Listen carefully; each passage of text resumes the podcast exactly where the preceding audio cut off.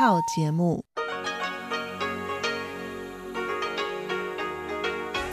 ที่นี่สถานีวิทยุเรดิโอไต้หวันอินเตอร์เนชันแนล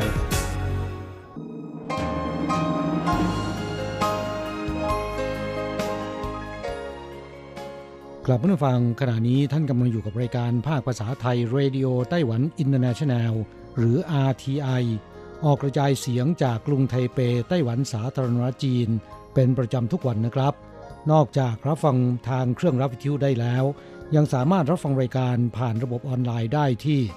thai.rti.org.tw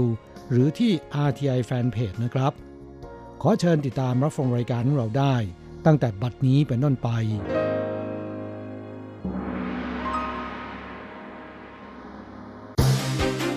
ลำดับแรก ขอเชิญติดตามรับฟัง ข่าวประจำวัน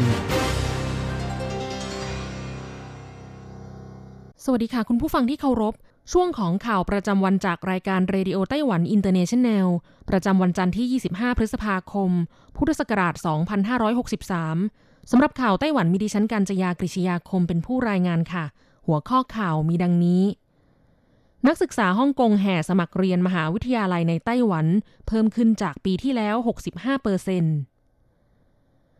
ประชาชนทึ่งชายหาดเวียนหลี่เมืองเหมียวลี่จู่ๆหาดเปลี่ยนสีราวกับปูพรมด้วยผงชาเขียว ไต้หวันไม่พบผู้ติดเชื้อโควิด -19 เพิ่มติดต่อกัน 4 วัน และไม่มีผู้ติดเชื้อภายในประเทศเพิ่มติดต่อกัน 43 วันแล้ว ไต้หวันเตรียมปลดล็อกให้จำหน่ายหน้ากากอนามัยเสรีในประเทศและส่งออกได้ คาดเร็วที่สุดหนึ่งมิถุนายนนี้ ไต้หวันเปิดให้คู่รักเพศเดียวกันที่เป็นชาวต่างชาติ จดทะเบียนคู่รักเพศเดียวกันได้แล้ว คืนพรุ่งนี้ถึงวันพฤหัสบดี ทั่วไต้หวันมีฝนตก วันพุธระวังฝนตกหนัก ต่อไปเป็นรายละเอียดของข่าวค่ะ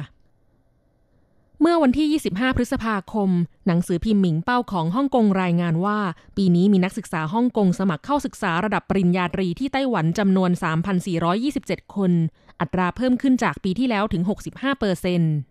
มีนักวิชาการบางส่วนเชื่อว่า การที่นักศึกษาฮ่องกงเลือกมาเรียนต่อในไต้หวันเพิ่มขึ้นเช่นนี้ มีส่วนเกี่ยวข้องกับเหตุการณ์ชุมนุมประท้วงต่อต้านกฎหมายความมั่นคงแห่งชาติฉบับใหม่ ที่รัฐบาลจีนแผ่นดินใหญ่เตรียมนำออกมาใช้กับฮ่องกงนักศึกษาฮ่องกงที่มาศึกษาต่อมหาวิทยาลัยในไต้หวัน โดยทั่วไปแล้วจะยื่นความจำนงต่อคณะกรรมการรับนักศึกษาพ้นทะเล หรือยื่นสมัครต่อมหาวิทยาลัยโดยตรง ซึ่งปิดรับสมัครเมื่อวันที่ 28 มีนาคมที่ผ่านมา แต่ขณะนี้ยังมีมหาวิทยาลัยบางแห่งที่ยังไม่ปิดรับสมัครนักศึกษา เช่น มหาวิทยาลัยตงอู มหาวิทยาลัยฝงเจีย มหาวิทยาลัยแห่งชาติจงซัน และอื่น ๆ ซึ่งปิดรับสมัครประมาณเดือนมิถุนายนหรือกรกฎาคมนี้ คาดว่าจะมีนักศึกษาฮ่องกงสมัครเรียนมหาวิทยาลัยในไต้หวันเพิ่มขึ้นอีกรวมมากกว่า 5,000 คน ข่าวต่อไป สภาพอากาศที่ร้อนอบอ้าวทำให้บริเวณทะเลชายฝั่งที่ตำบลเวียนหลี่เมืองเหมียวลี่ เกิดทัศนียภาพอันน่าอัศจรรย์ มีประชาชนพบก้อนหินสีเหมือนผงชาเขียวเรียงรายอยู่เต็มบริเวณริมชายหาด ราวกับมีคนนำผงชาเขียวไปโรยไว้บนหิน ตัดกับก้อนเมฆสีขาวและทะเลสีฟ้า เป็นทิวทัศน์ที่สวยงามแปลกตายิ่งนัก ผู้เชี่ยวชาญชี้ว่าทัศนียภาพที่สวยงามเช่นนี้ เกิดจากสาหร่ายสีเขียวเจริญเติบโตบนก้อนหินในเขตน้ำขึ้นน้ำลงนั่นเอง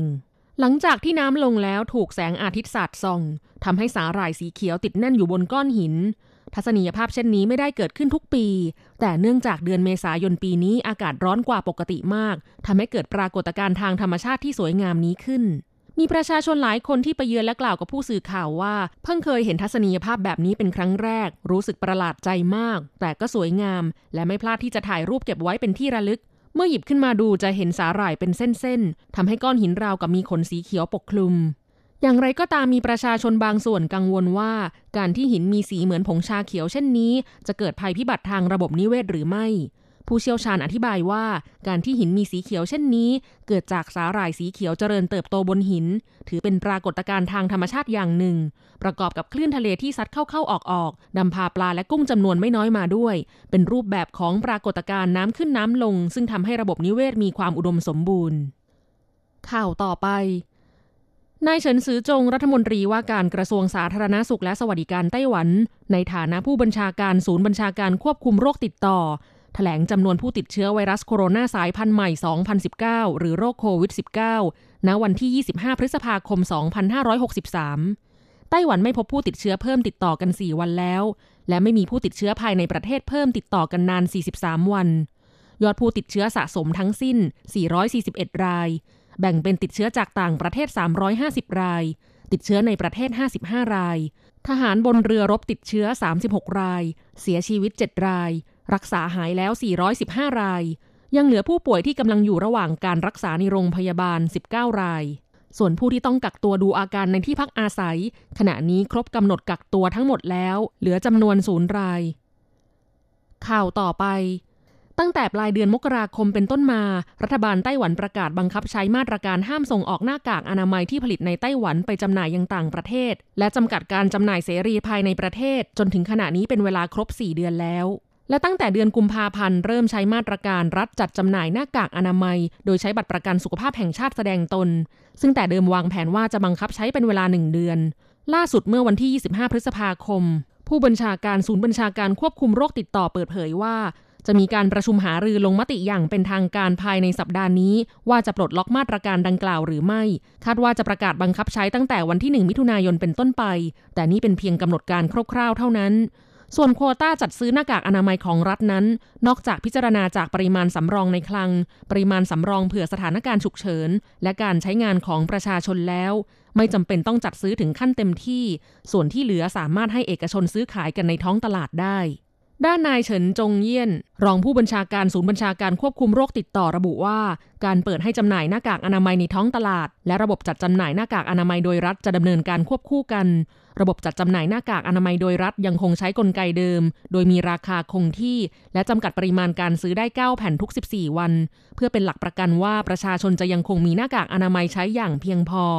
ในส่วนของการเปิดให้เอกชนจำหน่ายทั้งในและต่างประเทศ หากประชาชนรู้สึกว่าซื้อหน้ากากอนามัยที่รัฐจัดให้แล้วไม่เพียงพอใช้งาน ต้องการซื้อจำนวนมากขึ้น ก็สามารถซื้อได้อย่างเสรีในท้องตลาด ข่าวต่อไปสำนักงงานตรวจคนเข้าเมืองกระทรวงมหาดไทยไต้หวันสาธารณรัฐจีนประกาศว่า ตั้งแต่วันที่ 25 พฤษภาคมเป็นต้นไป ได้ออกมาตรการเปิดกว้างให้คู่รักเพศเดียวกันที่เป็นชาวต่างชาติ ซึ่งมีถิ่นที่อยู่พำนักในไต้หวันทั้งสองฝ่าย สามารถดำเนินการจดทะเบียนคู่รักเพศเดียวกันได้แล้ว ชาวต่างชาติที่มีความประสงค์จะจดทะเบียนคู่รักเพศเดียวกัน สามารถดำเนินการได้ที่ศูนย์บริการสำนักงงานตรวจคนเข้าเมืองแต่ละท้องที่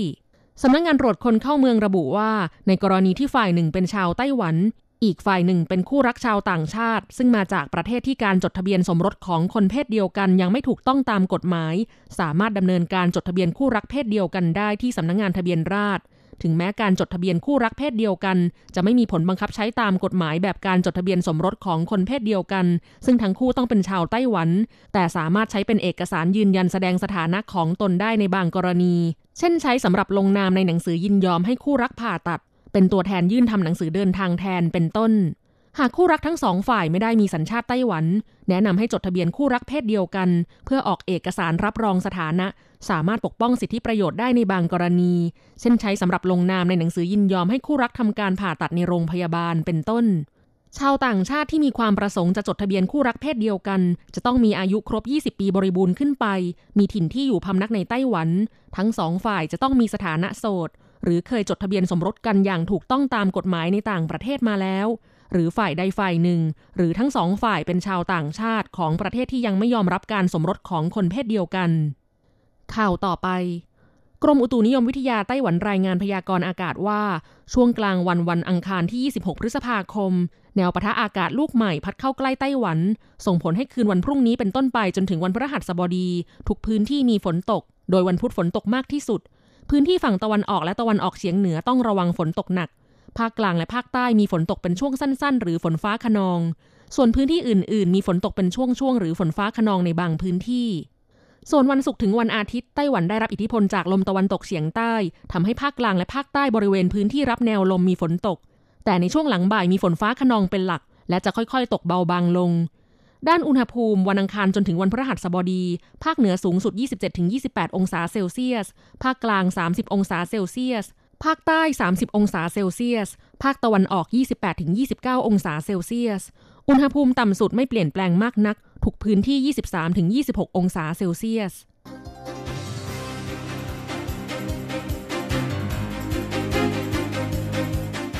คุณผู้ฟังครับ ต่อไปเป็นข่าวต่างประเทศและข่าวประเทศไทย รายงานโดยผมแสงชัย กิตติภูมิวง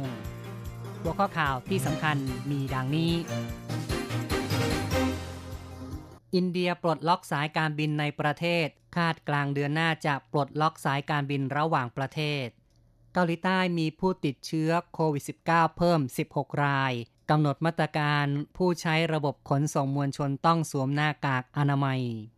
สเปนกำลังจะเปิดชายหาดตามมาตรการคลายการล็อกดาวน์ทางการฮ่องกงเตือนว่ากระแสก่อการร้ายกำลังขยายตัว ชาวสหรัฐในเวอร์จิเนียประท้วงผู้นำล้มเหลวแก้ปัญหาโควิด -19 ทั่วโลกมีผู้ติดเชื้อโควิด -19 เกินกว่า5ล้าน4แสนคนแล้ว ชาวไทยบางส่วนเริ่มย่อหย่อนต่อการป้องกันโควิด -19 ต่อไปเป็นรายละเอียดของข่าวครับ เพื่อป้องกันการระบาดลุกลามของโควิด -19 อินเดียดำเนินมาตรการล็อกดาวน์ตั้งแต่ 25 มีนาคม ห้ามสายการบิน รวมทั้งห้ามการเคลื่อนไหวยานพาหนะ อย่างไรก็ตามวันที่ 25 พฤษภาคม เริ่มปลดล็อกสายการบินในประเทศ รัฐมนตรีรับผิดชอบด้านอากาศยานแถลงในวันที่ 23 อินเดียวางแผนอนุญาตสายการบินต่างประเทศ บินเข้าอีกครั้ง กลางเดือนมิถุนายนหรือต้นเดือนกรกฎาคมข้าต่อไปครับ เกาหลีใต้พบผู้ติดเชื้อรายใหม่ 16 คน รัฐบาลกำหนดมาตรการเข้มงวดมากขึ้น ผู้โดยสารระบบขนส่งสาธารณะจะต้องสวมหน้ากากอนามัย ในวันที่ 25 เกาหลีใต้รายงานพบผู้ติดเชื้อโควิด -19 รายใหม่ 16 ราย ส่วนใหญ่เป็นผู้ติดเชื้อในชุมชน มีเพียง 3 ราย เป็นการติดเชื้อจากต่างประเทศ เพื่อป้องกันการแพร่ระบาดของโรค ทางการเรียกร้องให้ประชาชน เว้นระยะห่างระหว่างบุคคล และประกาศให้ผู้ใช้ระบบขนส่งมวลชน และขนส่งสาธารณะ จะต้องป้องกันการระบาด ต้องสวมหน้ากากอนามัย มิฉะนั้นคนขับรถหรือเจ้าหน้าที่บริษัทสามารถปฏิเสธการรับส่งได้ ทั้งนี้เกาหลีใต้มีผู้ติดเชื้อสะสม 11,206 ราย เสียชีวิต 267 ราย ยังมี 713 ราย รับการรักษาตัวในโรงพยาบาล สเปนจะเริ่มคลายมาตรการล็อกดาวน์เช่นกันกรุงมาดริดและบาร์เซโลนาสเปนกำลังจะผ่อนคลายมาตรการปิดเมือง โดย ผู้อาศัยอยู่ในสองเมือง สามารถพบปะเป็นกลุ่มได้ถึง 10 คนในบ้าน หรือระเบียงของบาร์และร้านอาหาร ในขณะเดียวกันจะเริ่มเปิดชายหาด ตามแนวชายฝั่งมหาสมุทรแอตแลนติกในแคว้นอันดาลูเซีย รวมทั้งบนหมู่เกาะแบลีแอริก และหมู่เกาะคานารี แต่มีการจำกัดจำนวนผู้เที่ยวชายหาด รวมทั้งกำหนดขอบเขตและเว้นระยะห่าง ระหว่างร่ม 4 เมตร ต่อไปครับ สหรัฐจำกัดการเดินทางจากบราซิล หลังจากบราซิลกลายเป็นประเทศที่มีผู้ป่วยโควิด -19 มากอันดับสองของโลก ข้อจำกัดดังกล่าวจะมีผลตั้งแต่ 28 พฤษภาคม โดยห้ามผู้ที่ไม่ใช่พลเมืองสหรัฐเข้าประเทศ หากอยู่ในบราซิลในช่วงสองสัปดาห์ที่ผ่านมา ขณะที่ผู้ถือกรีนกราดหรือผู้มีถิ่นทาวรอยู่ในสหรัฐ ญาติใกล้ชิดของพลเมืองสหรัฐ และลูกเรือสายการบินจะได้รับการยกเว้น แอฟริกาใต้ผ่อนคลายมาตรการควบคุมโควิด -19 ประธานาธิบดีไซริล ลามาไฟซา ผู้นำแอฟริกาใต้ถแถลงเพิ่มการผ่อนคลายมาตรการ ควบคุมการระบาดของโควิด -19 เริ่ม 1 มิถุนายน หวังผลให้เศรษฐกิจเดินหน้า โรงเรียนบางระดับชั้นจะเริ่มเปิดการเรียนการสอนได้ ประชาชนสามารถออกกำลังกายกลางแจ้งได้ทุกเวลา และร้านค้าจะเปิดให้บริการตามปกติ แต่ร้านอาหาร ยังต้องซื้อกลับบ้าน จะอนุญาตการจำหน่ายสุราตามวันและเวลาที่กำหนด แต่ว่ายังห้ามการจำหน่ายบุหรี่ ต่อไปครับ ทางการฮ่องกงเตือนว่ากระแสก่อการร้ายกำลังขยายตัวในฮ่องกง นายจอรีผู้บริหารด้านความมั่นคงของฮ่องกงแถลงว่ากระแสก่อการร้ายกำลังขยายตัว มีการกระทำต่างๆ ซึ่งเป็นภัยต่อความมั่นคงแห่งชาติ เขากล่าวว่ากฎหมายความมั่นคงแห่งชาติเป็นสิ่งจำเป็นต่อการปกป้อง ความรุ่งเรือง และความมั่นคงของฮ่องกงสืบไป หน่วยงานต่างๆ ของทางการฮ่องกงได้พากันถแถลงสนับสนุนร่างกฎหมาย ความมั่นคงแห่งชาติ ที่สภาประชาชนของจีน พิจารณา ระหว่างการประชุมประจำปี อย่างไรก็ตามฮ่องกงเกิดความตึงเครียดอีกครั้ง ในวันอาทิตย์ที่ผ่านมาประชาชนหลายพันคน พากันประท้วงจีนแผ่นดินใหญ่ที่จะใช้กฎหมายความมั่นคง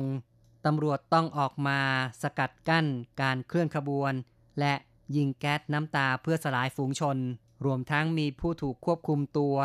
180 คน ที่สหรัฐมีการประท้วงเช่นกัน ชาวรัฐอวจิเนีย ร้องตะโกนชูป้ายประท้วงผู้นำสหรัฐ เนื่องจากไม่พอใจการแก้ปัญหา โควิด -19 ชาวรัฐเวอร์จิเนียรวมตัวประท้วงบนริมถนนขณะที่ขบวนรถของประธานาธิบดีโดนัลด์ทรัมป์สหรัฐแล่นผ่านเพื่อเดินทางกลับทำเนียบขาว หลังการใช้เวลาเล่นกอล์ฟในวันหยุดสุดสัปดาห์ ผู้ประท้วงเรียกร้องพร้อมชูป้ายแสดงความไม่พอใจ ต่อการแก้ปัญหาโควิด -19 ซึ่งล้มเหลวและกำลังฆ่าชีวิตประชาชน สำหรับสถานการณ์ผู้ติดเชื้อโควิด -19 ทั่วโลกขณะนี้มีมากกว่า 5 ล้าน4แสนคนแล้ว และมีผู้เสียชีวิตเกินกว่า 3 4 0 0 0 0 คน ข้อมูลที่รวบรวมโดยมัธยายจอมฮอปสกินของสหรัฐชี้ว่า สิ้นสุดเช้าวันที่ 25 ตามเวลาในไทย ทั่วโลกมีผู้ติดเชื้อโควิด -19 ยืนยัน5 4 5 209 คนใน 188 ประเทศหรือเขตปกครอง 5 อันดับแรกที่มีผู้ติดเชื้อมากที่สุดคือสหรัฐ 1.64 ล้านคน ตามด้วยบราซิล 36,000 คน รัสเซีย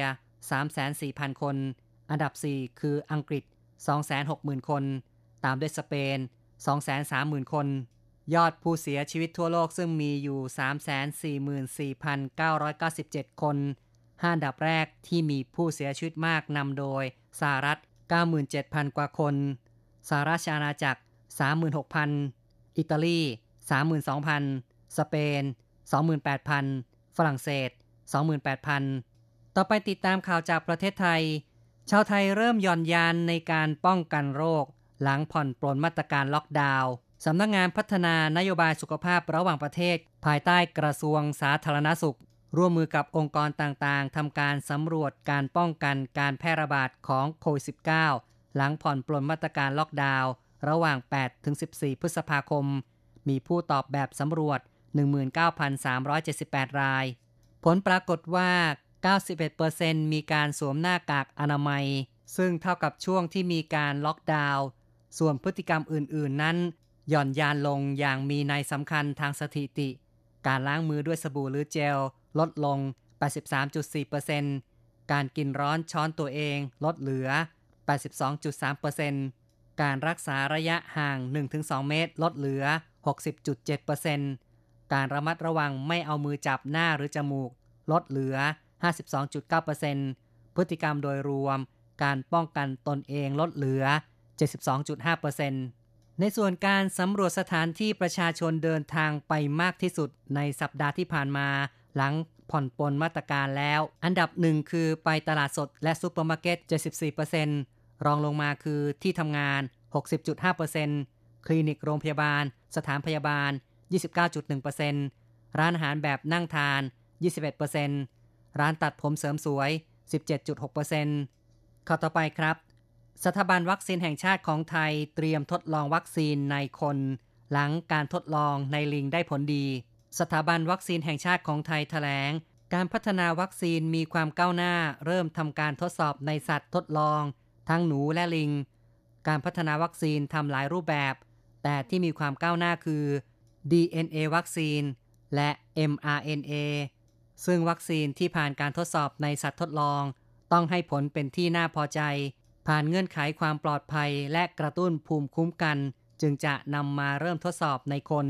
หากทุกอย่างเป็นไปตามแผน จะเริ่มทดสอบในคนปลายปีนี้ หรือต้นปีหน้า ซึ่งการทดสอบจะมี 3 ระยะคือ ระยะแรกดูความปลอดภัย ทดสอบในอาสาสมัคร ระยะที่ 2 ดูภูมิคุ้มกัน ทดสอบในอาสาสมัคร 250-500 คน และระยะที่ 3 ดูว่า ให้ผลในการป้องกันโรค ทดสอบในอาสาสมัครมากกว่า 1,000 คน จึงคาดว่าจะสามารถผลิตวัคซีนในประเทศได้ในปลายปี 2564 ทางนี้ไทยมีโรงงานผลิตวัคซีนคือ BioNet Asia ซึ่งมีศักยภาพ แต่ต้องได้รับการถ่ายทอดเทคโนโลยีบางส่วนจากต่างประเทศ โดยจะมีความร่วมมือกับมัยเพนซิลเวเนีย รวมทั้งจีนด้วย ซึ่งหากไม่สามารถผลิตวัคซีนได้เอง จะซื้อวัคซีนจากประเทศต้นทางมาใช้ในช่วงสั้นๆก่อน ต่อไปเป็นรายงานอัตราแลกเงิน อ้างอิงตอนบ่ายวันที่ 25 โอนเงิน 10,000 บาทใช้ 9,620 เหรียญไต้หวัน แลกซื้อเงินสด 10,000 บาทใช้ 9,980 เหรียญไต้หวัน และโอนเงิน 1 เหรียญสหรัฐใช้ 30.13 เหรียญไต้หวัน ข่าวจาก RTI ในวันนี้จบลงแล้วครับ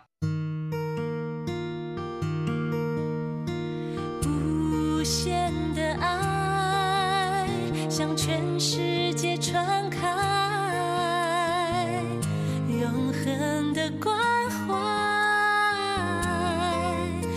来自台湾之音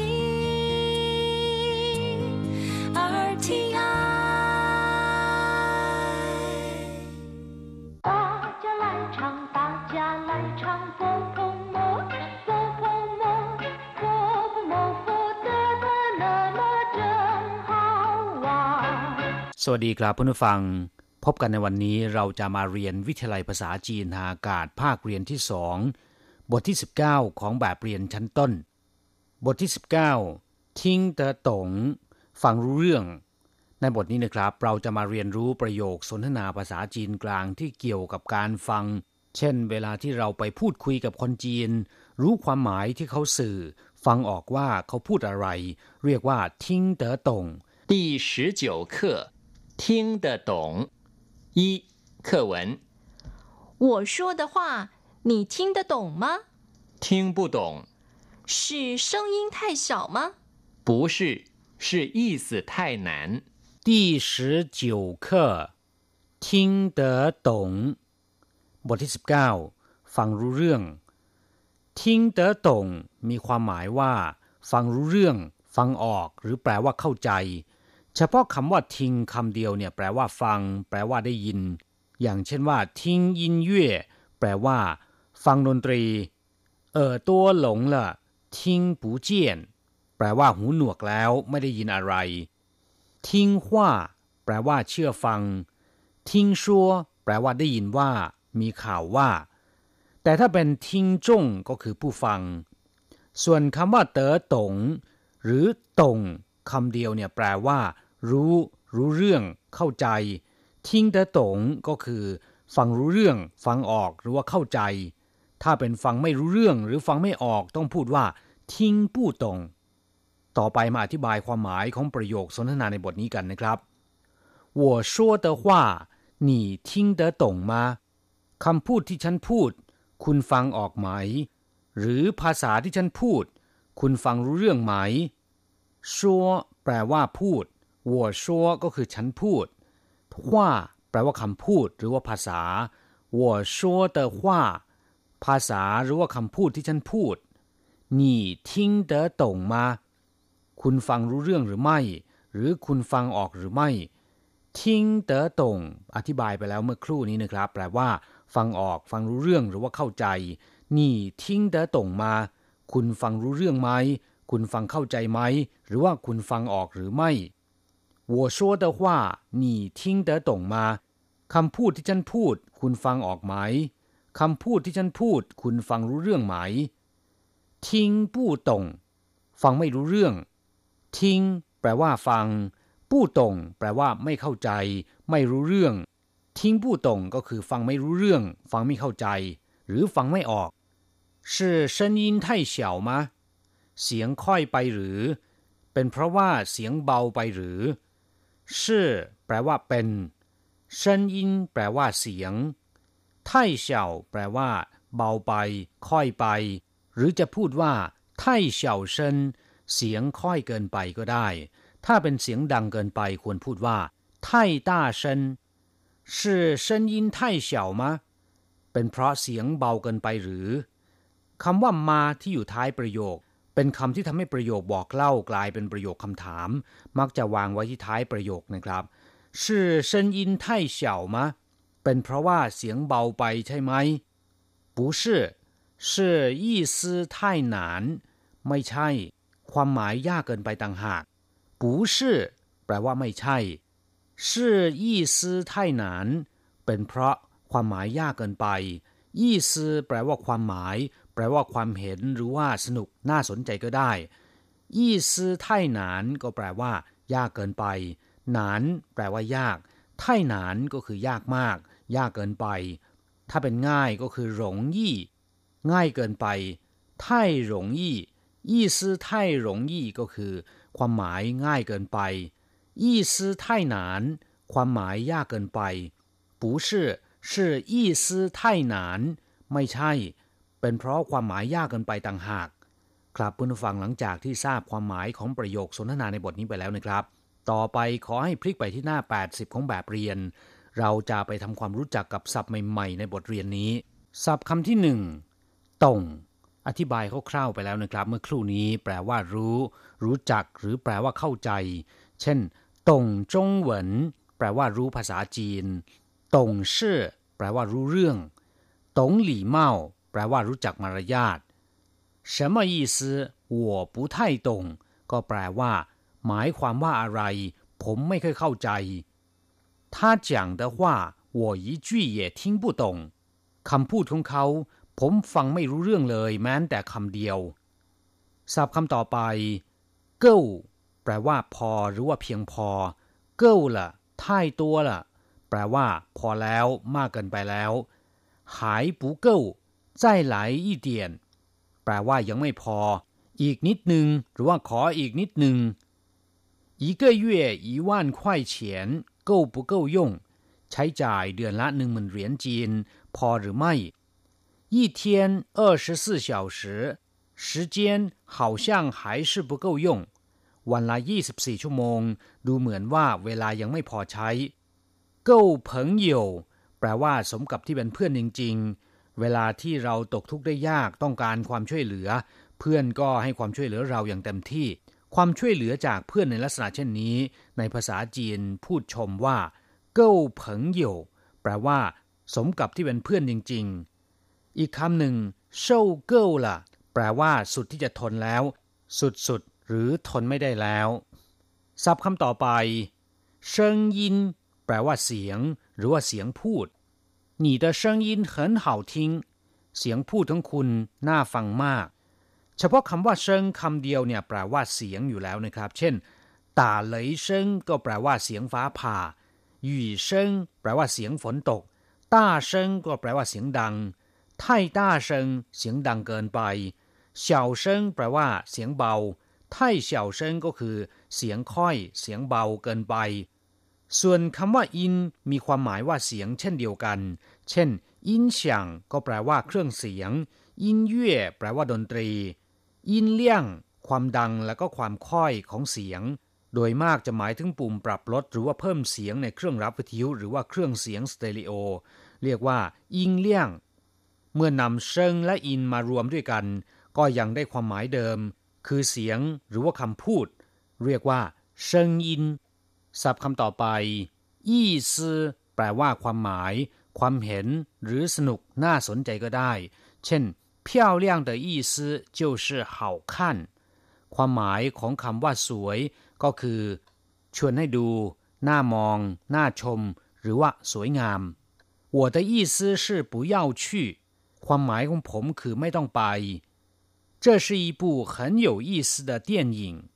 นี่เป็นภาพยนตร์ที่สนุกตื่นเต้นเรื่องหนึ่งศัพท์คำสุดท้าย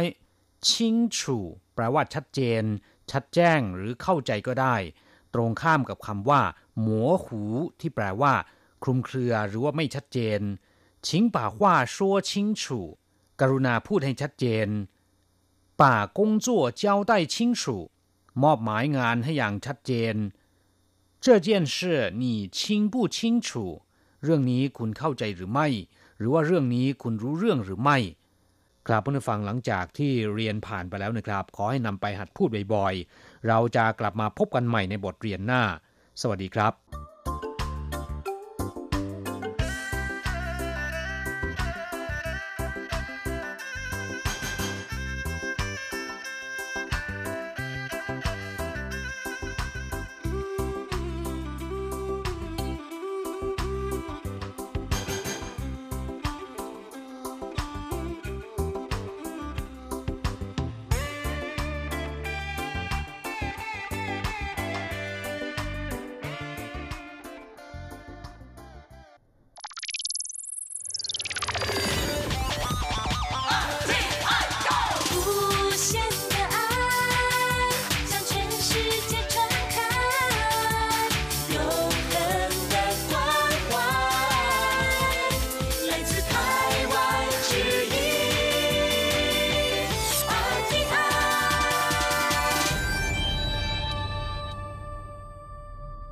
ครับคุณครับขณะนี้คุณกำลังติดตามรับฟังรายการภาคภาษาไทยจากสถานีวิทยุ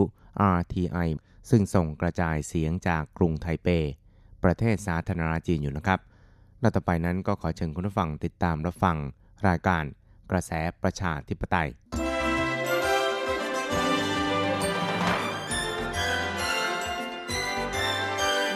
กระแสประชาธิปไตยประชาธิปไตยนำเราสู่ความหวัง ขอต้อนรับคุณผู้ฟังสู่กระแสประชาธิปไตย โดยกฤษณัยสายประพาสส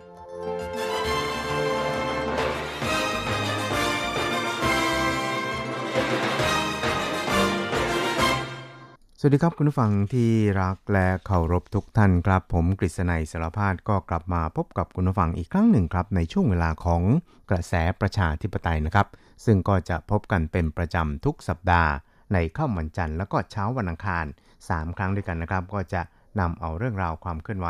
ที่น่าสนใจทางด้านการเมืองในไต้หวันในช่วงที่ผ่านมา มาเล่าสู่ให้กับคุณผู้ฟังได้รับฟังกันนะครับ ครับสำหรับในวันนี้นะครับก็จะนำเอาเรื่องราวเกี่ยวกับในช่วงสัปดาห์ที่ผ่านมา ซึ่งก็อาจจะกล่าวได้ว่าเป็นสัปดาห์ แห่งการเฉลิมฉลอง การที่ท่านประธานาธิบดีชาอิงเหวินผู้นำของไต้หวันสาธารณรัฐจีนนะครับ ได้เข้ารับตำแหน่งอีก ครั้งหนึ่งนะครับก็คือเป็นการดำรงตำแหน่งในสมัยที่ 2 หรือวาระที่ 2 นั่นเองครับ ซึ่งท่านเองนั้นก็จะอยู่ในตำแหน่งไปจนถึงปี 2020 นะครับก็คืออีก 4 ปีนะครับ เพราะฉะนั้นเนี่ยในช่วง 4 ปีจากนี้ไปเนี่ยนะครับ ก็จะอยู่ภายใต้การนำของท่านประธานาธิบดีชาอิงหวนครับครับโดยท่านประธานาธิบดีชาอิงหวนนั้นก็ชนะการเลือกตั้งเมื่อวันที่ 11 มกราคมที่ผ่านมาด้วยคะแนนสูงถึง 8 ล้านกว่าคะแนนนะครับ ก็ทุบสถิติการเลือกตั้งประธานาธิบดีของไต้หวันในช่วงหลายหลายครั้งที่ผ่านมานะครับ ก็คือสูงที่สุดนั่นเองครับครับแล้วก็ในการเข้ารับตำแหน่งคราวนี้ของท่านประธานาธิบดีใช่นะครับ ก็ได้สาบานตนนะครับ โดยทำพิธีกันในห้องโถงใหญ่นะครับของทำเนียบประธานาธิบดีไต้หวันสาธารณจีน ซึ่งก็ได้สาบานตนเนี่ยนะครับต่อหน้า ธงชาติของสาธารณจีน แล้วก็รูปของท่านดรสุญญเซนนะครับ ซึ่งก็มีฐานะเป็นบิดาผู้ก่อตั้งประเทศสาธารณจีนนะครับ โดยในคราวนี้นะครับ เนื่องจากว่าสถานการณ์การระบาดของโควิด -19 ครับ ก็ทำให้พิธีสาบานตนทั้งหมดนี่นะครับ ก็ต้องหดเล็กลงนะครับ โดยนอกจากจะมีการสาบานตนในทำเนียบประธานาธิบดีเช่นเดิมแล้วนี่นะครับ การกล่าวสุนทรพจน์ ในช่วงต่อไปเนี่ยเดิมนั้นก็จะจัดให้มีขึ้นณลานหน้าทำเนียบประธานาธิบดี ซึ่งก็จะมีฝูงชนเนี่ยนับหมื่นเนี่ยนะครับมาร่วมเฉลิมฉลองพิธีอันยิ่งใหญ่ของสาธารณรัฐจีนในทุกๆ ครั้งนะครับ แต่ว่าคราวนี้เนี่ยก็ได้หดเล็กลงครับ โดยไปจัดกันที่ลานหน้า Taipei Guest House ซึ่งก็ตั้งอยู่ที่ข้างๆทำเนียบประธานาธิบดีนั่นเองนะครับ โดย Taipei Guest House นี่นะครับก็ถือว่าเป็น สถานที่ที่ใช้ในการต้อนรับอาคันตุกะของรัฐบาลอย่างเป็นทางการในช่วงที่ผ่านมานะครับ แล้วก็การออกแบบรวมทั้งการก่อสร้างเนี่ยก็เป็นในยุคของที่ญี่ปุ่นเนี่ยนะครับปกครองไต้หวันเพราะฉะนั้นเนี่ยก็มีความสง่างามนะครับ สมกับที่ใช้เป็นสถานที่ในการกล่าวสุนทรพจน์ในโอกาสเข้ารับตำแหน่งวาระที่ 2 หรือสมัยที่ 2 ของท่าน ประธานาธิบดีไช่อิงเหวินนะครับ ซึ่งการกล่าวสาบานตนนั้นท่านประธานาธิบดีไช่นั้นก็ได้กล่าวครับว่าข้าขอสาบานตนด้วยความสัตย์ซื่อต่อประชาชนทั่วประเทศว่า จะเคารพและปฏิบัติตามกฎหมายและธรรมนูญ ปฏิบัติหน้าที่ด้วยความซื่อสัตย์เพิ่มพูนความผาสุกให้แก่ประชาชน ปกป้องประเทศชาติ ไม่ทำให้ประชาชนต้องผิดหวัง หากละเมิดคำสาบานนั้นข้ายินดีน้อมรับการลงโทษอย่างหนักตามกฎหมายครับ ครับหลังจากนั้นเนี่ยก็ได้รับมอบตราประทับ 3 ตรานะครับได้แก่ตราประทับของสาธารณจีน ตราประทับเกียรติยศนะครับแล้วก็ตราประทับประธานาธิบดีด้วยนะครับจากนายโยสีคุณประธานสภานิแห่งชาติของไต้หวันสาธารณจีน ส่วนท่านรองประธานาธิบดีไล่ชิงเต๋อนะครับก็รับตราประทับประจำตำแหน่งรองประธานาธิบดีด้วยครับหลังเสร็จพิธีเนี่ยนะครับกองเกียรติยศ3เหล่าทัพนั้น ก็ได้ยิงสลุด 21 นัด เพื่อเป็นการแสดงความคารวะอย่างที่สุดต่อ ผู้นำสามเหล่าทัพหรือว่าจอมทัพแห่งสาธารณจีนด้วยครับ โดยประเพณีที่ปฏิบัติผ่านมาเนี่ยนะครับในตอนค่ำของวันเดียวกันนั้นก็มักจะมีการจัดงานสโมสรสันนิบาต โดยเชิญผู้นำแล้วก็แขกต่างประเทศสำคัญ รวมทั้งถูตานุทูตประจำไต้หวันเข้าร่วมด้วยแต่ในปีนี้ในงดการจัดงานดังกล่าวนะครับ ก็เปลี่ยนเป็นการมอบผลไม้ไต้หวันให้แก่แขกผู้มีเกียรติ เพื่อช่วยเหลือเกษตรกรในยามถูกพิษโควิด -19 แทนด้วยครับ ครับ แล้วก็หลังเสร็จพิธีนี่นะครับท่านประธานาธิบดีไช่อิงหวนนั้น พร้อมด้วยรองประธานาธิบดีไล่ชิงเต๋อนั้นก็ได้เดินทางไปที่ไทเป Guest House ซึ่งก็ตั้งอยู่ข้างๆทำเนียบประธานาธิบดีเท่านั้นเองนะครับ แล้วก็ได้กล่าวสุนทรพจน์ ต่อหน้าแขกผู้มีเกียรติและประชาชนทั่วประเทศ ซึ่งท่านผู้ฟังที่ติดตามรับชมการถ่ายทอดสด โดยการแปลสดของคุณอัญชันทรงพุทธกับคุณธีระยาง ทาง Facebook แล้วก็ทาง YouTube ของ RTI แฟนเพจของเราแล้วนะครับ ก็คงจะได้ทราบถึงว่าเนื้อหาสาระสำคัญของสุนทรพจน์ดังกล่าวนะครับ ถ้าหากว่าไม่ได้รับชมรายการสดนั้นก็ไม่เป็นไรครับ ก็สามารถที่จะไปชมย้อนหลังได้ครับ ครับ ซึ่งท่านประธานาธิบดีไช่หวนนั้นก็ได้ระบุในตอนหนึ่งนะครับ ของการกล่าวสุนทรพจน์ในคราวนี้ครับ โดยบอกว่า由衷的期许所有的国人同胞要记得过去这几个月上下一心 紧紧相依克服难关的感动ข้าพเจ้าหวังเป็นอย่างยิ่งว่าเพื่อนร่วมชาติทั้งมวลของสาธารณจีนนั้นต้องจดจำไว้ว่าในช่วงหลายเดือนที่ผ่านมา เราได้สามัคคีเป็นน้ำหนึ่งใจเดียวกัน เอาชนะอุปสรรคต่างๆนานาไปได้ด้วยดี จึงเห็นได้ว่าสาธารณจีนนั้นพร้อมที่จะสามัคคีกัน ไต้หวันทำให้ปลอดภัยได้ มีความภาคภูมิใจในความเป็นชาวไต้หวัน ยืดอกและก้าวไปด้วยความสง่าผ่าเผยครับ ครับนอกจากนี้นะครับท่านประธานาธิบดีไช่อิงหวนนั้นก็ยังได้กล่าวถึงความสัมพันธ์ระหว่างช่องแคบไต้หวัน โดยได้เรียกร้องให้ผู้นำของจีนนั้นควรจะต้องตระหนักถึงความรับผิดชอบที่มีต่อเสรีภาพและสันติภาพบนช่องแคบไต้หวันร่วมกันนะครับ我再次重申和平对等民主对话这八个字我们不会接受北京当局以一国两制 ข้าพเจ้าขอย้ำจุดยืนอีกครั้งได้แก่สันติภาพเสมอภาคประชาธิปไตยและการเจรจา และไต้หวันนั้นไม่มีวันยอมรับการที่ทางการปักกิ่ง อาศัยหนึ่งประเทศสองระบอบกดฐานะไต้หวันทำลายสถานภาพปัจจุบันบนช่องแคบไต้หวันโดยเด็ดขาด และนี่เป็นหลักการที่เรายืนหยัดอย่างเหนียวแน่นไม่เปลี่ยนแปลง เราจะดำเนินความสัมพันธ์ระหว่างช่องแคบไต้หวัน ตามบทบัญญัติในรัฐธรรมนูญ และกฎหมายไว้ด้วยความสัมพันธ์ระหว่างช่องแคบไต้หวันนะครับ ครับทั้งนี้นะครับผู้นำไต้หวันนั้นก็ยังได้ย้ำนะครับว่าปัจจุบันนั้นความสัมพันธ์ระหว่างช่องแคบไต้หวันนั้นกำลังตั้งอยู่บนจุดหัวเลี้ยวหัวต่อ ทั้งสองฝ่ายนั้นมีความรับผิดชอบ ที่จะต้องหาทางในการอยู่ร่วมกันในระยะยาวอย่างสันติต่อไปนะครับหลีกเลี่ยงการเป็นปฏิบัติระหว่างกันรวมทั้งไม่ขยายความไม่ลงรอให้มากยิ่งขึ้น ท่ามกลางสถานการณ์ที่แปรเปลี่ยนไป ประธานาธิบดีชัยนั้นจะยืนหยัดในหลักการ และมีท่าทีเปิดกว้าง ในการแก้ไขปัญหาที่เกิดขึ้นด้วยความรับผิดชอบ และหวังเป็นอย่างยิ่งว่าผู้นำของช่องแคบไต้หวันนั้น จะร่วมกันแบกรับภารกิจนี้ด้วยความรับผิดชอบ จับมือสร้างศิลภาพ และพัฒนาช่องแคบไต้หวันร่วมกันนะครับครับทั้งนี้เนี่ยนะครับหลังจากที่ท่านประธานาธิบดีชัยนั้นได้กล่าวสุนทรพจน์จบลงไปแล้วเนี่ยเพียงแค่ไม่กี่ชั่วโมงหลังจากนั้นนะครับ ทางจีนแผ่นใหญ่นั้นก็มีปฏิกิริยาซึ่งเรียกว่าค่อนข้างรุนแรงพอสมควรนะครับ โดย จีนแผ่นดินใหญ่หรือว่าจีนคอมมิวนิสต์นี่นะครับก็ได้ระบุนะครับแล้วก็โจมตีประนามพรรค DBP พรรครัฐบาลไต้หวันนะครับว่าได้อาศัยโอกาสที่โรคระบาดโควิด -19 เนี่ยมาสแสวงหาการแยกไต้หวันเป็นเอกราชนะครับ ซึ่งก็เรียกได้ว่าเป็นการกล่าวแบบชนิดที่เรียกว่าเล่าเก่าในขวดใหม่อะไรทำนองนั้นนะครับ ก็คือยังคงเเป็นในรูปแบบเดิมๆนะครับ ก็คือพยายามที่จะ กล่าวหา ท่านประธานาธิบดีไช่หวนแล้วก็พรรคทีวีพีนะครับว่าสแสวงหาการแยกไต้หวันอย่างเป็นเอกราชนะครับ แล้วก็ตามเนี่ยนะครับในส่วนนี้นั้นทางนายเฉินหมิงทงนะครับประธานคณะกรรมการกิจการจีนแผ่นดินใหญ่ของไต้หวันสาธารณจีนนั้นก็ได้ออกมาตอบโต้นะครับว่าไม่ควรจะไปคิดอย่างนั้นนะครับ แล้วก็อีกอย่างหนึ่งนั้น หน้าประวัติศาสตร์นั้นก็ได้พลิกไปแล้ว ถึงแม้ว่าจะไม่ได้มีการกล่าวถึงหลักการฉันทามติ 1992 นะครับ เหมือนกับในช่วง 4 ปีที่ผ่านมา แต่ว่าเนื่องจากตอนนี้เนี่ยสถานการณ์ทุกอย่างมันก็แปรเปลี่ยนไปแล้ว แล้วก็สุนทรพจน์ของท่านประธานาธิบดีช่อิงหวนนั้น ก็ได้เรียกร้องให้ทั้งสองฝ่ายนั้นควรจะต้องหันหน้าหากันนะครับ แล้วก็เจรจากันด้วยความเสมอภาคนะครับ แล้วก็สันติร่วมกันครับ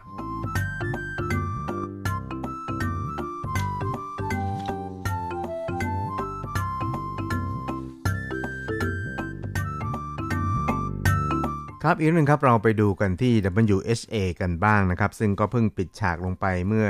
สัปดาห์ที่แล้วนะครับ ซึ่งก็เป็นการประชุมในลักษณะของวิดีโอคอลหรือว่า teleconference นะครับ โดยที่ไต้หวันในฐานะที่มีผลงานโดดเด่นในการป้องกัน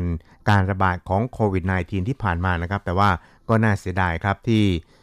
WHO นั้นก็ยังคงไม่ยอมฟังคำทัดทานนะครับ หรือว่าฟัง ข้อเสนอแนะของบรรดามิตรประเทศของไต้หวันที่จะต้องให้เชิญไต้หวันเนี่ยเข้าร่วมการประชุม WHA ด้วยนะครับ เพราะว่าจะสามารถแบ่งปันประสบการณ์ต่างๆนะครับ แล้วก็ด้านการอนามัยโลกนั้นไม่อาจจะมีช่องโหว่เกิดขึ้นได้ครับ ซึ่งสำหรับประเด็นของไต้หวันนั้นก็ถูกเตะออกไปให้มีการพิจารณากันในช่วงของการประชุมใหญ่อีกครั้งหนึ่งในช่วงปลายปีนี้นะครับ ซึ่งในส่วนของนายอูเจาเซีย รัฐมนตรีว่าการกระทรวงต่างประเทศของไต้หวันสาธารณจีนนะครับ ก็ได้ระบุย้ำนะครับบอกว่าไต้หวันนั้นก็จะพยายามอาศัยช่องทางที่มีอยู่ในประชาคมโลกเนี่ยนะครับสแสวงหาการสนับสนุนจากทุกประเทศทั่วโลกครับ แล้วก็จะต้องพยายามทำให้ไต้หวันเนี่ยได้เข้าร่วมการประชุมในปลายปีนี้ให้ได้นะครับ ซึ่งตอนนี้เนี่ยก็ยังมีเเวลาเหลืออยู่พอสมควรนะครับ โดยในอูเจาเซียนั้นก็บอกว่า การระบาดของ โควิด -19 ในปีนี้เนี่ยนะครับ ก็ถือว่าเป็นภัยคุกคามอย่างร้ายแรงต่อสุขภาพอนามัยของประชาชนทั่วโลกนะครับ แล้วก็ยังเป็นการระบาดของโรคที่ทุกคนเนี่ยควรจะต้องให้ความสนใจครับ ส่วนไต้หวันเองนั้นก็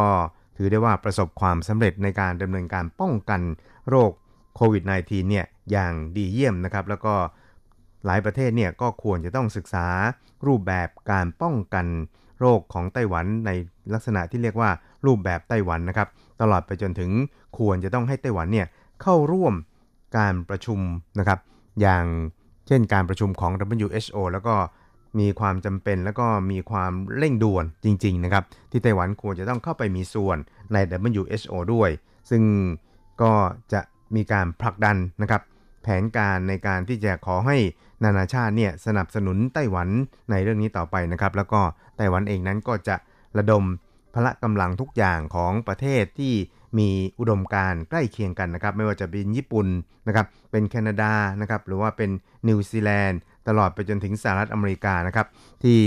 ตั้งแต่ระดับผู้นำไปจนถึงระดับรัฐมนตรีต่างประเทศเนี่ยต่างก็แสดงจุดยืน สนับสนุนไต้หวันอย่างเต็มที่เลยทีเดียวนะครับ ซึ่งนายอูเจาเซียเองนั้นก็ได้หันกลับมาระบุนะครับบอกว่า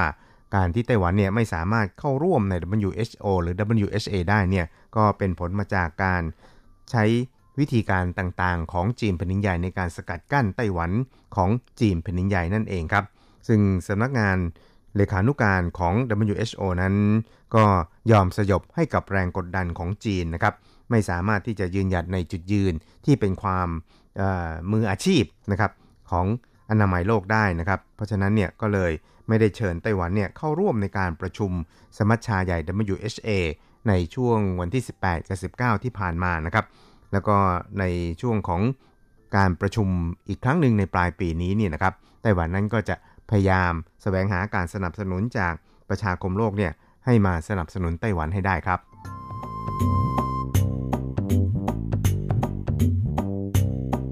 ครับคุณผู้ชมครับเวลาของกระแสประชาธิปไตยในวันนี้ก็หมดลงแต่เพียงเท่านี้ครับ เราจะกลับมาพบกันใหม่ในสัปดาห์หน้า สวัสดีครับ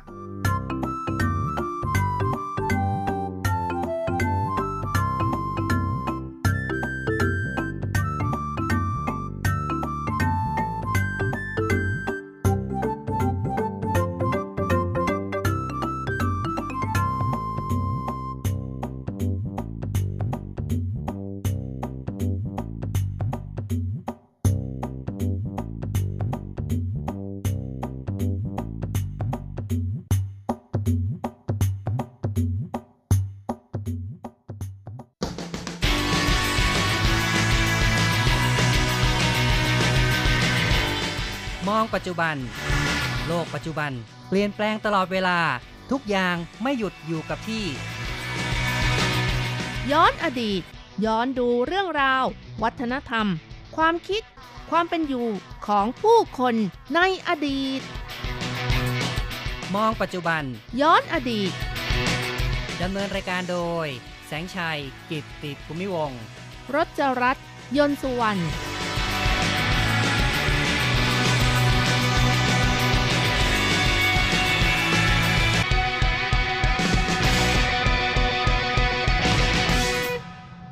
คุณผู้ฟังที่รักครับ พบกันอีกแล้วในมองปัจจุบันย้อนอดีตนะครับ ในครั้งนี้เราจะมาคุยกันต่อเกี่ยวกับเรื่องของลูกกังนะครับ ซึ่งก็เป็น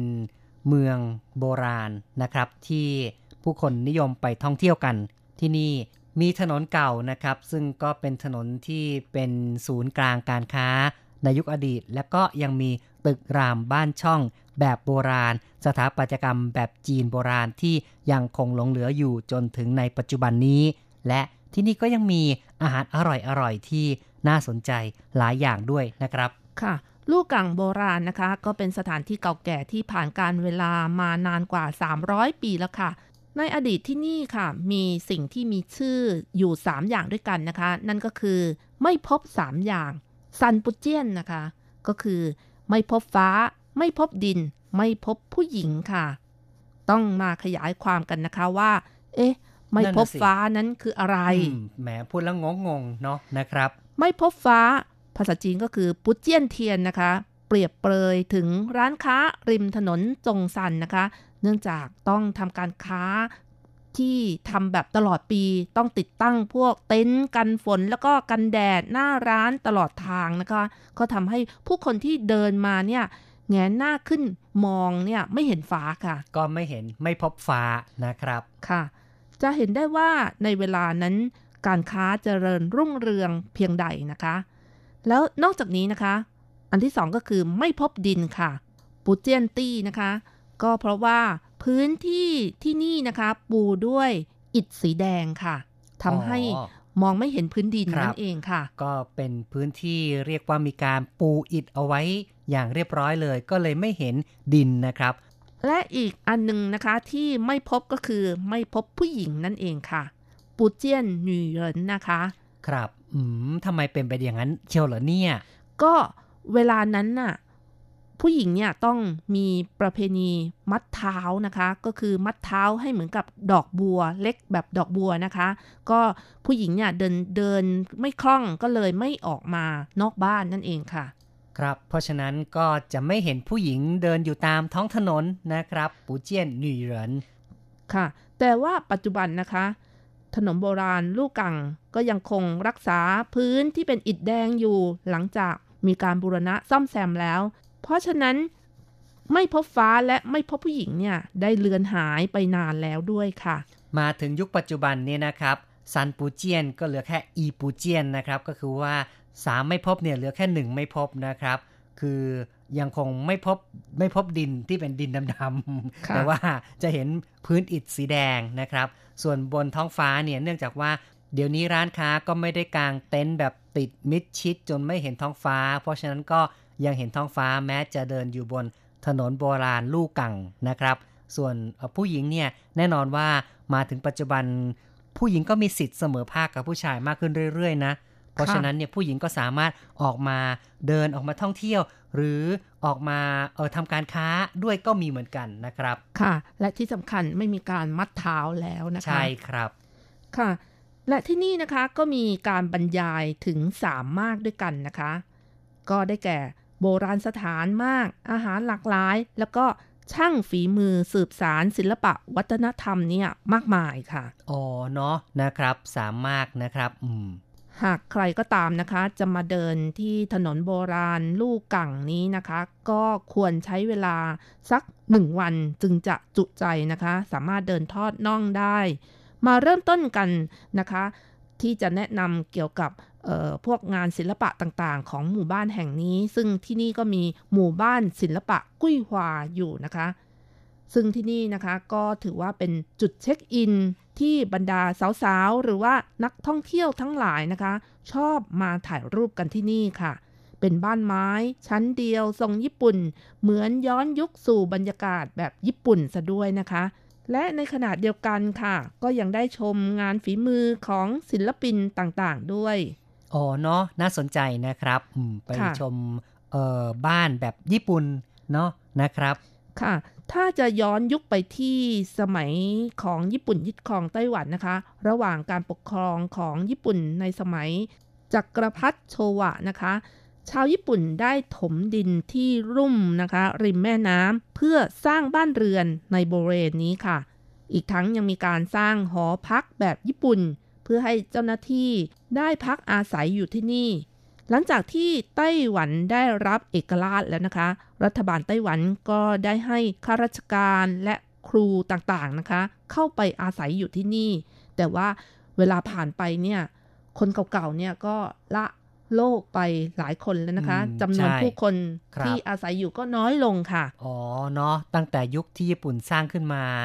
ต่อมาก็บูรณะนะครับ แล้วก็ชาวไต้หวันก็เข้าไปอาศัย แต่เดี๋ยวนี้ก็เริ่มซบเซาลงไปอีกแล้ว เพราะว่าคนรุ่นก่อนก็ล้มหายตายจากไปนะครับ ค่ะ หลังจากนั้นรัฐบาลก็ได้ให้การช่วยเหลือย้ายที่อยู่บรรดาครูและข้าราชการทั้งหลายที่เหลืออยู่นะคะทำให้สถานที่แห่งนี้มีบริเวณที่จะจัดสรรได้ใหม่ค่ะ หลังทำการซ่อมแซมบูรณะหอพักแบบญี่ปุ่น ก็ได้ตั้งชื่อว่า ถนนหมู่บ้านศิลปะกุ้ยฮวานะคะ ครับ กุ้ยฮวาครับ ก็เป็นชื่อหมู่บ้านนะครับค่ะที่เปิดให้เดี๋ยวนี้ก็กลายเป็นสถานที่ให้คนไปท่องเที่ยวกันได้นะครับ ค่ะ กลางหมู่บ้านศิลปะก็มีถนนกว้างใหญ่สายหนึ่งนะคะ หอพักแบบญี่ปุ่นที่ตั้งเรียงรายอยู่สองข้างทาง แล้วก็ตั้งแต่ปี 2010 เป็นต้นมานะคะ ก็ได้เปิดให้ศิลปินทั้งหลายรวมทั้งช่างฝีมือนะคะ ยื่นขอเข้ามาอาศัยอยู่ ปัจจุบันก็มีศิลปินอยู่ที่นี่นับสิบครัวเรือนนะคะ แล้วก็หอพักไม้ที่เต็มเปี่ยมไปด้วยบรรยากาศแบบญี่ปุ่น ก็ได้แปลงเปลี่ยนเป็นห้องทำงานของศิลปินและช่างฝีมือค่ะ อ๋อครับ กลายเป็นสตูดิโอของศิลปินนะครับ ที่เข้าไปอยู่อาศัยแล้วก็สร้างสารรค์ผลงาน รวมทั้งเป็นสถานที่ที่จัดแสดงด้วยเลยนะครับ ค่ะ รวมทั้งเป็นที่พักอีกด้วยนะคะ ใช่ครับ ก็ทำให้ที่นี่ก็บรรดาศิลปินทั้งหลายก็มีความสนิทสนม แล้วก็แสดงฝีมือของตนเองนะคะทำให้ที่นี่เป็นสถานที่ที่อบอวลไปด้วยบรรยากาศแห่งศิลปะค่ะ อืมครับก็เรียกว่าเป็นศูนย์รวมเลยนะครับ ที่ศิลปินก็ไปอยู่ร่วมกัน แล้วก็ มีการเอื้อเฟื้อช่วยเหลือกัน แล้วก็ช่วยกันพัฒนาให้กลายเป็นแหล่งที่ดึงดูดผู้คนไปชมงานศิลปะค่ะ ศิลปินเหล่านี้นะคะ ก็มีพื้นเพแห่งศิลป์ที่แตกต่างกันไป ซึ่งประกอบไปด้วยศิลปะที่มีคนเป็นส่วนร่วมแล้วก็ถ่ายภาพก็มีนะคะ มีทั้งสีน้ำมัน มีทั้งการบรรเลงดนตรี การขับร้อง ภาพวาดนิทานเด็กและภาพประกอบ การต่อผ้างานเขียนผู้กันจีนเป็นต้นนะโอ้คะโห เนาะหลากหลายมากเลยนะครับ เรียกว่าหลายแขนงทีเดียวที่สามารถไปดูไปชมกันตามความสนใจได้เลยครับค่ะ โดยที่ศิลปินเหล่านี้นะคะก็ใช้กระแสนิยมแห่งยุคผสมผสานกับแนวโบราณของลูกกังนั่นเองค่ะ ครับ เป็นเรื่องของการโยงเรื่องยุคเก่ากับยุคใหม่เข้าด้วยกันครับ ค่ะ มีสิ่งที่น่าสนใจที่นี่นะคะ ก็คือมีศิลปินคนหนึ่งนะคะ ที่ทำเกี่ยวกับหัวสิงโตค่ะ ครับหัวสิงโตที่ใช้เชือดสิงโตนั่นเองนะคใช่รับค่ะ อาจารย์ท่านนี้นะคะ ชื่อว่าซือจิ้นสงนะคะ เป็นผู้ที่ทำหัวสิงโต แล้วก็อาศัยอยู่ที่นี่ ท่านบอกว่าวัฒนธรรมสิงโตของไต้หวันนั้น มีการเก็บสะสมอยู่ที่นี่ แม้ที่นี่นะคะ ดูแล้วเหมือนกับเป็นสัตว์ดุร้าย เด็กๆที่ไป ชมนะคะ บางคนเนี่ยไม่กล้าเข้าไปชม แต่ว่า อืม ก็เป็นสิ่งที่น่าสนใจของผู้คนนะคะ และท่านก็มีห้องทำงานอยู่ที่นี่ด้วยค่ะ การแสดงเชิดสิงโตของประเพณีงานวัด ขบวนกังฟู หรือว่ากายกรรมพื้นบ้าน ล้วนต้องใช้หัวสิงโตทั้งหมดเลยค่ะทำให้อาจารย์ซือจุ้นสงนะคะ กลายเป็นผู้ที่สะสมหัวสิงโตทั้งเล็กและใหญ่มากกว่า 1 ชิ้นครับแล้วก็ยังใช้เวลากว่า 36 ปีนะคะ ในการสะสมผลงานต่างๆค่ะ ใช่นะครับก็คืองานวัดเอ่ยหรือว่างานรื่นเริงการเอ่อเล่นกายกรรมต่างๆ ก็ล้วนแต่ต้องใช้หัวสิงโตเป็นส่วนประกอบในการแสดงนะครับ เพราะฉะนั้นเนี่ยอาจารย์ท่านนี้ก็ได้สะสมหัวสิงโตที่ ใช้งานมาต่างๆ หลายรูปแบบหลายอย่างทีเดียว ค่ะ ถือได้ว่าเป็นผู้เชี่ยวชาญหัวสิงโตของไต้หวันก็ว่าได้นะคะ ท่านก็กล่าวว่าการทำหัวสิงโตไม่ใช่งานหัตถกรรมแบบดั้งเดิมของเมืองลู่กังค่ะ แต่ว่าปัจจุบันจะดูหัวสิงโตที่สมบูรณ์แบบที่สุดของไต้หวันนะคะหาได้ที่นี่เพียงแห่งเดียวค่ะ ครับ ก็ย้ายมาอยู่ที่นี่เนาะนะครับ มีการรวบรวมเอาไว้ แม้ว่า จะไม่ได้เป็นต้นกำเนิดของการแห่สิงโตจากที่นี่ แต่ที่นี่ก็มีการรวบรวมหัวสิงโตเอาไว้ให้ได้ดูได้ชมกันบิดาของซือจุนสงนะคะ เดิมผลิตของเล่นแบบจีนทำกลองเล็ก แล้วก็หัวสิงโตของเด็กเล่นที่เอามาเชิดนะคะและในบางครั้งนะคะ ก็มีการทำหัวสิงโตแบบใหญ่บ้างนะคะซือจุนสงก็ได้ อ่อลงสีของหัวสิงโตมาตั้งแต่เด็กนะคะ หลังจากที่ผ่านพ้นการเกณฑ์ทหารแล้วก็กลับมาสืบทอดกิจการของครอบครัวค่ะโอ้เนาะนะครับ เป็นช่างทำสิงโตตั้งแต่เด็กเลยนะครับค่ะทำการวาดระบายสี สิงโตพอเป็นทหารกลับมาแล้วก็มาทำงานนี้ต่อไปครับ ค่ะ ยิ่งทำก็ยิ่งเกิดความสนใจแล้วก็มีการวิจัยหัวสิงโตแบบต่างๆ รวมทั้งเก็บสะสมอีกด้วยนะคะเมื่อลูกค้าสั่งทำหัวสิงโตหนึ่งชิ้น เขาก็จะผลิตออกมา 2 ชิ้นค่ะ โอ้เหรอครับ เพื่อเป็นการเก็บเอาไว้เองด้วยนะใช่ครับค่ะ ก็คือเก็บไว้เอง 1 ชิ้น แล้วก็อีก 1 ชิ้นก็คือเป็นของลูกค้าสั่งนั่นเองค่ะ ครับ เพราะว่าจะได้มีการเทียบเคียงได้ หรือว่าเคยรู้ว่าได้ทำสไตล์ไหนไปบ้างแล้วด้วยนะครับ แน่นอนนะคะ ก็ทำให้เอ่อในปัจจุบันเนี่ยสามารถสะสม ได้จำนวนมากมายค่ะสำนักกังฟูต่างก็มีการสืบสาร วัฒนธรรมหัวสิงโต และวิธีการทำของตนเอง ขณะช่วยทำหัวสิงโตให้กับสำนักกังฟูนะคะ อาจารย์ซือจุนสงก็บอกว่าอืมแต่ละท้องที่ที่ไปรวบรวมมาหัวสิงโตเนี่ยจะแบ่งออกเป็นสาย อย่างเช่นว่าสายปักกิ่งบ้าง สายกวางตุ้งบ้าง แล้วก็สายฝูเจี้ยนบ้างนะคะ ส่วนของไต้หวันนั้นก็เป็นสายฝูเจี้ยนค่ะ ครับ เพราะฉะนั้นก็กล่าวได้ว่าอาจารย์ซือจินสงนี้ มีความชำนาญนะครับ ในเรื่องของสิงโตหลาย ๆ สายทีเดียวนะครับ ไม่ว่าจะเป็นแบบปักกิ่งกวางตุ้งนี่ก็สามารถทำได้นะครับ ไม่ได้ทำเฉพาะของไต้หวันหรือว่าของสายฟูเจียนเท่านั้นนะครับ ค่ะ แต่หลังจากที่ท่านมาทำแบบสายไต้หวันแล้วนะคะ ในไต้หวันก็ยังมีการแบ่งอีกนะคะว่าหัวสิงโตในเขตภาคเหนือเนี่ยส่วนใหญ่ปากสามารถขยับได้ ก็คือ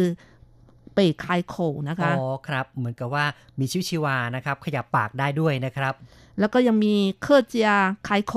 ก็ครับคือหัวสิงโตแบบ หักกาหักกาที่เปิดปากนะคะครับอืมแล้วก็หัวสิงโตภาคกลางและภาคใต้เกือบทั้งหมดนะคะ เป็นแบบปิดปากค่ะ อืมเนาะนะครับ ก็มีความแตกต่างกันนะครับสำหรับสิงโต หัวสิงโตที่ใช้เชิดกันในแต่ละพื้นที่นะครับ แม้ไต้หวันเองก็ยังไม่เหมือนกันเลยนะครับ นอกจากนี้ภาคกลางและภาคใต้ หัวสิงโตเนี่ยยังไม่เหมือนกันอีกนะคะ หัวสิงโตของภาคกลางตรงหน้าผากจะนูนขึ้นอย่างชัดเจน ส่วนของภาคใต้นะคะ หัวสิงโตก็จะมีลักษณะเด่นแบบแบนราบ และจะยิ่งชัดเจนขึ้นด้วย อืมครับ ก็ไม่รู้เหมือนกันนะครับ ว่าคุณผู้ฟังจะจำกันได้หรือเปล่า แต่ก็เป็นการบอกว่าสิงโตในแต่ละท้องถิ่นนั้นเนี่ยมีความไม่เหมือนกันแตกต่างกันไปนะครับ แล้วแต่ความนิยมคุณผู้ฟังครับ เราก็พูดคุยกันมาพอสมควรนะครับ ในรายการมองปัจจุบันย้อนอดีตในวันนี้ ซึ่งเราก็ไปมองเรื่องราวของลูกกังนะครับ ถนนโบราณที่ลูกกังแล้วเราก็ โยงไปถึงเรื่องอาหารการกินเอ่ยศิลปะต่างๆ ที่น่าสนใจที่นั่นนะครับ และที่สำคัญนะคะที่นี่ก็ยังมีศาลเจ้าดัง ๆ อีกแห่งหนึ่งค่ะ เป็นศาลเจ้าเจ้าแม่ทับทิม หรือว่ามาจูก็คือเทียนโฮกงนะคะครับแล้วก็ยังมีวัดหลงซันของลูกกังอีกด้วยค่ะ ใช่ มีโอกาสก็ไปเที่ยวกันได้ วันในวันนี้เราก็พูดคุยกันเท่านี้ก่อนนะครับ อย่าลืมกลับมาพบกับมองปัจจุบันย้อนอดีตในครั้งต่อไป สวัสดีครับ สวัสดีค่ะ